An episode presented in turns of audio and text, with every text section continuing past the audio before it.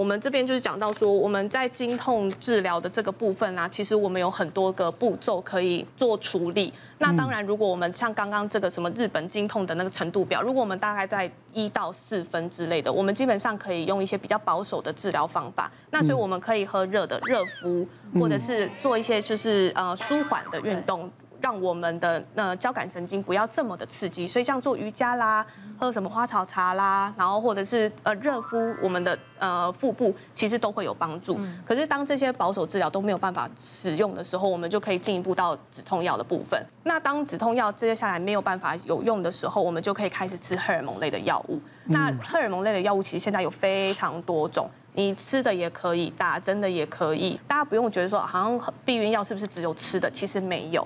好，那当我们的避孕药真的真的都没有办法，然后你确定也都是可能子宫内膜异位症或者其他病理所造成的，那我们最后面才走到手术的部分。他如果如果说要开开掉这个子宫的话，现在的手术那个刀伤口大不大呢？不会啊，现在都是腹腔镜手术，除非除非你的子宫就是已经大到跟你要生足月生产的宝宝一样这么大，那才有可能一定要开腹。子宫拿掉应该还是有不一样的感觉吧？嗯，就是会对身体有一些影响吧？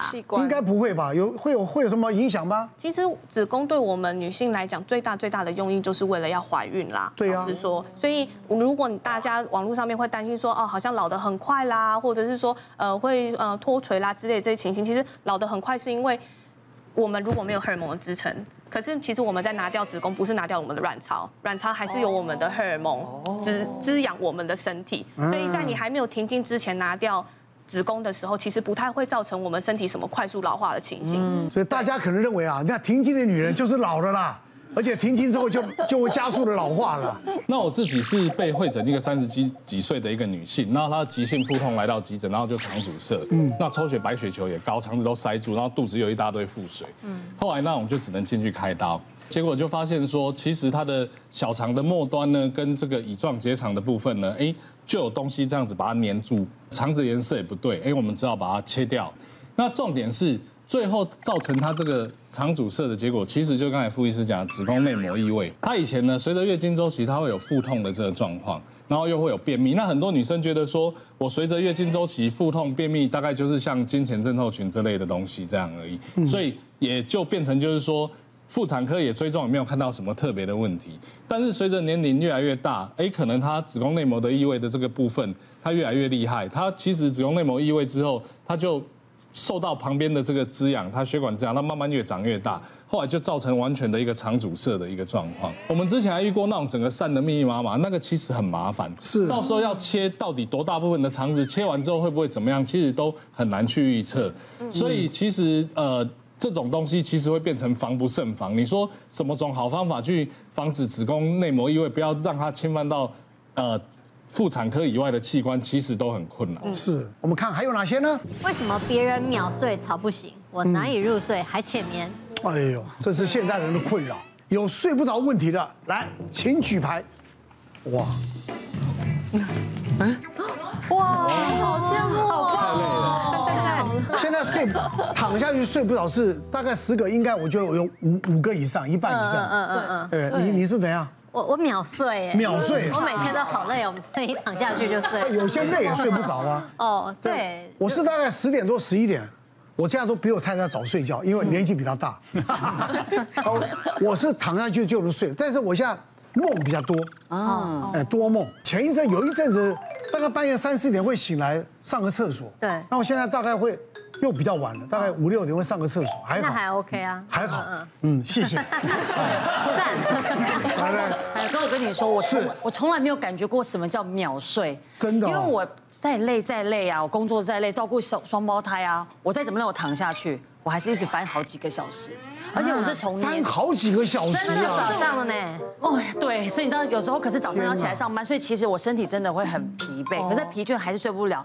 我从年轻的时候就开始有这个困扰，然后以前就是觉得啊，年轻时间多嘛，大不了就上课没有精神，所以就也没有去重视这个问题。可是后来又随着年纪大一点之后，就是早上精神就很不好，然后我同学就建议我说，那不然你去看精神科好了。嗯，然后那精神科开就是开安眠药给我吃，是。那吃安眠药真的有用，可是有一次就发生了真的非常好笑的事情。然后那时候大学住宿舍嘛，然后吃完了之后呢，我就没有马上睡觉，我就跟同嗨了，对，我就跟你知道，我就跟同学聊天，然后聊一聊之后，我就没有记忆喽。然后隔天醒来之后，我就觉得哦，我醒来了。然后同学就一直笑我说，你昨天很好笑，你知道吗？我说怎么了？我不是睡着了吗？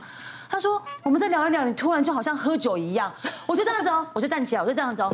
啊，干嘛呢？走啦，走啦。然后同学就说：“你你刚偷喝酒吗？”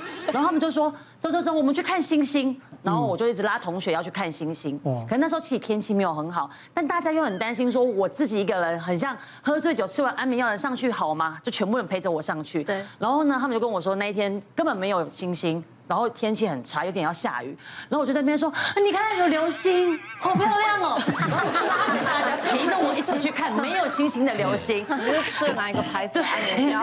我也觉得很开心。就是以前很大家都应该是安眠药都会吃的那个牌子。然后结果我就下去了之后，然后我就硬逼大家跟继续跟我聊天。然后隔天醒来之后呢，就这件事情大家一直笑我，笑到我已经过了十几年了之后，大家都还是会笑。还在回味。对，但是长大一点之后就觉得啊，其实吃安眠药对身体也很不好。我就开始想说，用一些比较自然的方式，可能就是会用一些喝热可可啊，或者喝香草茶，然后做瑜伽，就有稍微减缓一点。可是就是其实还是没有办法像大家说的，就是哦躺下来，眼睛闭上，不用手机，然后听听一些什么。呃，什么白噪音啊，什么音乐，我完全没有用，真的我都不知道。就是除了安眠药之外，还有什么方式可以改善我这个已经？所以你人生到现在不知道什么叫躺下去秒睡？没有。还有你说什么做梦？我跟你讲，我做梦是会。醒来之后上个厕所，我会继续延续那个梦，就是有续集的。或者是我醒来，我还会很清楚跟你说，哎，我跟你讲，我刚梦到什么什么什么什么。我朋友就说，你到底是在睡觉，还是你是在演电影？失眠哈，在国内来讲的话，是一个，尤其是女生哈，那个比例哈，大概十个哈，将近有五个以上都有失眠的问题。一半。那对，那这个为什么会是女生？女生这个我们发发现哈，大概我们分几种失眠，一种叫做入睡困难。哦，就是说我在那边，其实呃，我们讲在那边躺在 三十分钟、一小时都睡不着。第二种叫浅眠，就是说我只要稍，我没有进入一个深度睡眠。我们睡眠有那个叫睡眠周期哈，大家要经过四到六个睡眠，可是他都只只到下楼梯到一二楼就没有到我地下室去，那这一一下子就被呃吵醒。吵醒之后又入睡又困难，那有一种叫睡眠时间太短，哦，明明到了大概四点多，他就再也睡不着，然后越越缩越短。其实一般大概要睡大概六到八小时，然后随着呃年纪大会慢慢缩到六小。但是我觉得原则就是你起来的时候是神清气爽，精神很好，那就是对的哈。那当然我们除了我们讲说很多人都去看一些呃神经内科、精神科都有睡眠。但是很多我后来发现是内科的问题。哦，内科。的问题哈，我就给大家看几个几个大家常见的为什么会造成我们睡不着哈。有时候有些人哈，你比如说你一起一直频尿，一直频尿，那叫夜间频尿。很多男男生的那个射护腺肥大啊，女生的那子宫脱垂啊，什么那个，或者说我们讲一些自律神经病变，哎，他可能什么叫夜间频尿？你入睡不算，起床不算，中间超过一次。哦，就是你可以起来一次叫那如果你起来两次，就叫做夜间频尿哈。是，那你夜间频尿，你只要把它解决好了，你就就可以一觉到天亮。好，这是第第二个，我们讲说叫做有一种叫腿不宁症候群，睡到一半就会感觉像有蚂蚁在旁边抖一下。哦，有有有。而且你看一下你长辈哈会抖一下，那不是抖，这个在很多糖尿病的，还有一些尿毒症的病人哈会有类似这样的情形。哦。好，另外一种叫做夜咳，哈。夜咳，你会发现，哎，平常不会咳啊，我躺下来就一直咳嗽，慢性阻塞性肺病啊，什么肺气肿那一类的啊，或者说心脏衰竭。很多心脏不好的哈，它表现出来不是喘，是躺下来就一直咳嗽，一直咳嗽。还有我们常见的那个叫做过敏。嗯。呃，你有没有发现哦，你的枕头有很多的尘螨哦，你可能躺下来的时候靠近它，对，你就一直吸尘螨，那你就会鼻塞，啊，一睡着就鼻塞，睡着就呼吸困难，然后这个也是其中一种。那还有一个叫胃食道逆流，有胃食道逆流的人，平常哦，你一躺下来。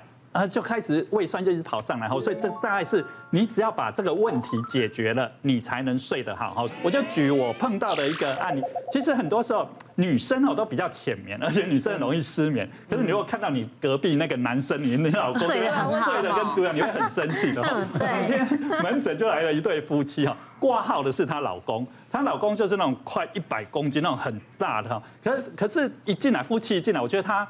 太太可能生病比较严重，那太太是那种黑眼圈，就一副很脸色很差。可是他太呃，他先生坐下来，那太太还说哈，他先生哈那个快一百公斤，然后那个晚上一直频尿，一直频尿哈，起来要三四次。可是他因为他们家的床又不是很大，他只要一起来哈，就把他吵醒了。真是。可是他先生没问题，因为他先生是一种极容易入睡的哈，只要上完厕所的时候马上睡。可是他太太只要被吵醒了就。哦，很难入睡。那我就说这个当然要解决。我觉得他先生以他的年纪应该是摄护腺肥大，我就把他转到了泌尿外科。那把摄护腺开掉。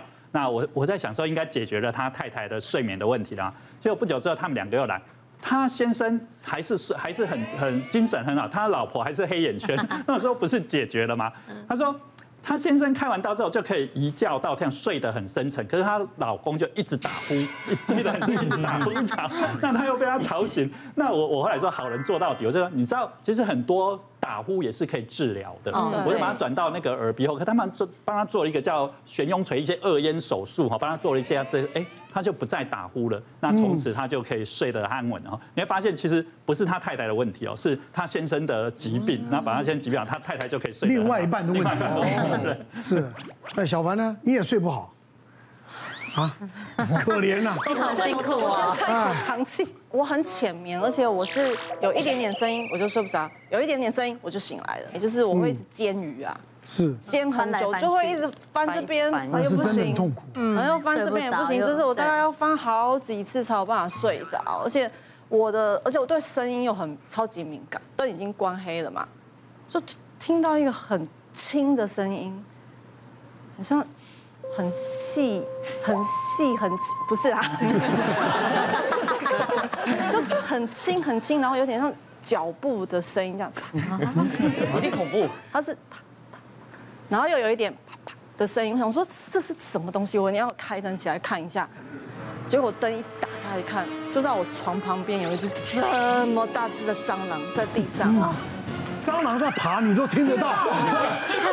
耳朵那么好，我觉得你的耳朵很好。蟑螂有哒哒哒的声音哦。像我去朋友家外宿，蟑螂会有声音，真的会有声音。像我去朋友家外宿，他们的房间里面如果放那个那个秒针会哒哒哒，那个我一定把电池拔掉。对对对，我一定拔掉。对对对，我根本没办法睡，他给我们哒哒哒哒，我也没办法睡。对，我也会拔掉。嗯，所以就是睡觉对我来讲，那是不是因为是你耳朵太好？